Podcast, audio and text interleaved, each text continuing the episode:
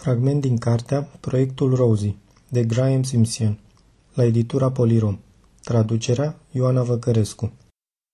Conversațiile cu Jean, cu Phil și cu familia mea avuseseră un surprinzător efect terapeutic.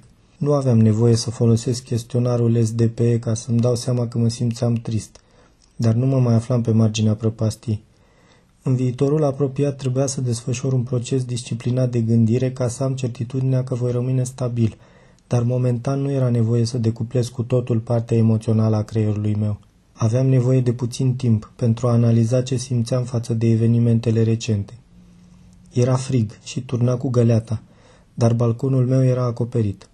Mi-am scos un scaun și am ieșit cu paharul, apoi am intrat înapoi în apartament, mi-am pus pulovărul de lână soios pe care mi-l tricotase mama pentru aniversare de acum mulți ani și am luat și sticla de tequila. Aveam 40 de ani.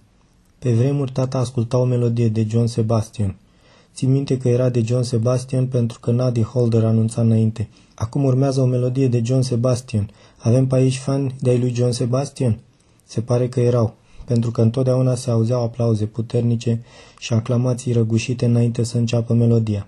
Am hotărât că în seara aceea eram și eu fan al lui John Sebastian și că voiam să ascult cântecul.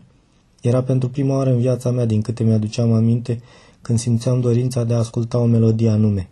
Aveam tehnologia necesară, sau cel puțin o avusesem. Când m-am întors în casă pentru a lua telefonul mobil, mi-am dat seama că acesta se afla în buzunarul hainei pe care o aruncasem. Am intrat în apartament, am pornit laptopul, am intrat în contul de pe iTunes și am descărcat Darling Be Home Soon de pe albumul Slay the Life din 1972. Am adăugat Satisfaction, dublând astfel dimensiunea colecției mele de muzică ușoară.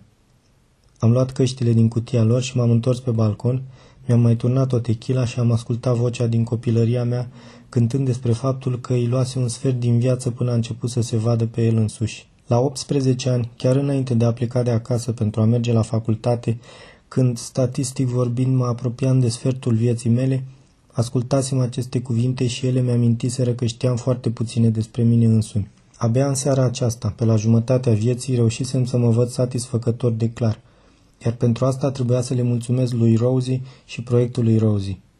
Și acum că acesta se încheiase, ce învățasem despre mine însumi? 1. Nu este nevoie să fiu evident ciudat. Pot aplica protocoalele pe care le urmează ceilalți, trăind astfel nedetectat în mijlocul lor. Și de unde știam că nu mai făceau și alții la fel, că nu jucau și alții acest joc de acceptare, bănuind însă tot timpul că sunt diferiți. 2. Aveam abilități de care alții nu dispuneau. Memoria și capacitatea de concentrare îmi conferiseră un avantaj în domeniul statisticilor de baseball, în prepararea cocktailurilor și în genetică. Cei din jur apreciaseră aceste abilități, nu le ridiculizaseră. 3. Mă puteam bucura de relații de prietenie și de momente distractive. Până acum mă inhibase lipsa de abilități, nu lipsa unei motivații. Acum eram suficient de competent pe plan social pentru a mă deschide către o masă mai diversă de oameni. Puteam avea mai mulți prieteni. Dave, fanul de baseball, putea fi doar primul dintr-un lung șir de amici. 4. Le spusesem lui Jean și Claudiei că eram incompatibil cu femeile. Era o exagerare. Mă puteam bucura de compania lor după cum o demonstraseră activitățile întreprinse împreună cu Rosie și Daphne. Realist vorbind, era posibil să am o relație de parteneriat cu o femeie. 5. Ideea din spatele proiectului Soția era în continuare valabilă.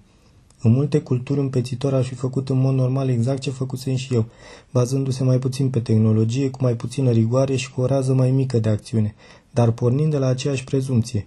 Compatibilitatea reprezenta o bază la fel de viabilă pentru căsătorie ca și iubirea. 6. Eu nu sunt construit să simt iubirea, iar mimarea acesteia nu era acceptabilă. Nu pentru mine. Mă temusem că Rosie nu mă iubește. De fapt, eu nu o puteam iubi pe Rosie. 7. Dispuneam de o cantitate considerabilă de cunoștințe valoroase despre genetică, computere, aikido, karate, unelte, șah, vinuri, cocktailuri, dans, poziții sexuale, protocoale sociale și despre probabilitatea șirurilor de 56 de lovituri reușite în istoria baseballului. Știam atâtea căcaturi și cu toate astea pe mine însumi nu mă puteam repara. În timp ce playerul laptopului punea aceleași două melodii la nesfârșit, mi-am dat seama că și gândirea mea se învârtea în cercuri – și că în ciuda formulării corecte, logica mea avea o lacună. Am decis că aici se făcea simțită nemulțumirea mea față de deznodământul acelei seri, dorința mea ca lucrurile să fi mers altfel. Am privit ploaia ce cădea peste oraș și mi-am turnat ultimele picături de tequila. A fost un fragment din cartea Proiectul Rosie de Graham Simpson la editura Polirom, traducerea Ioana Văcărescu.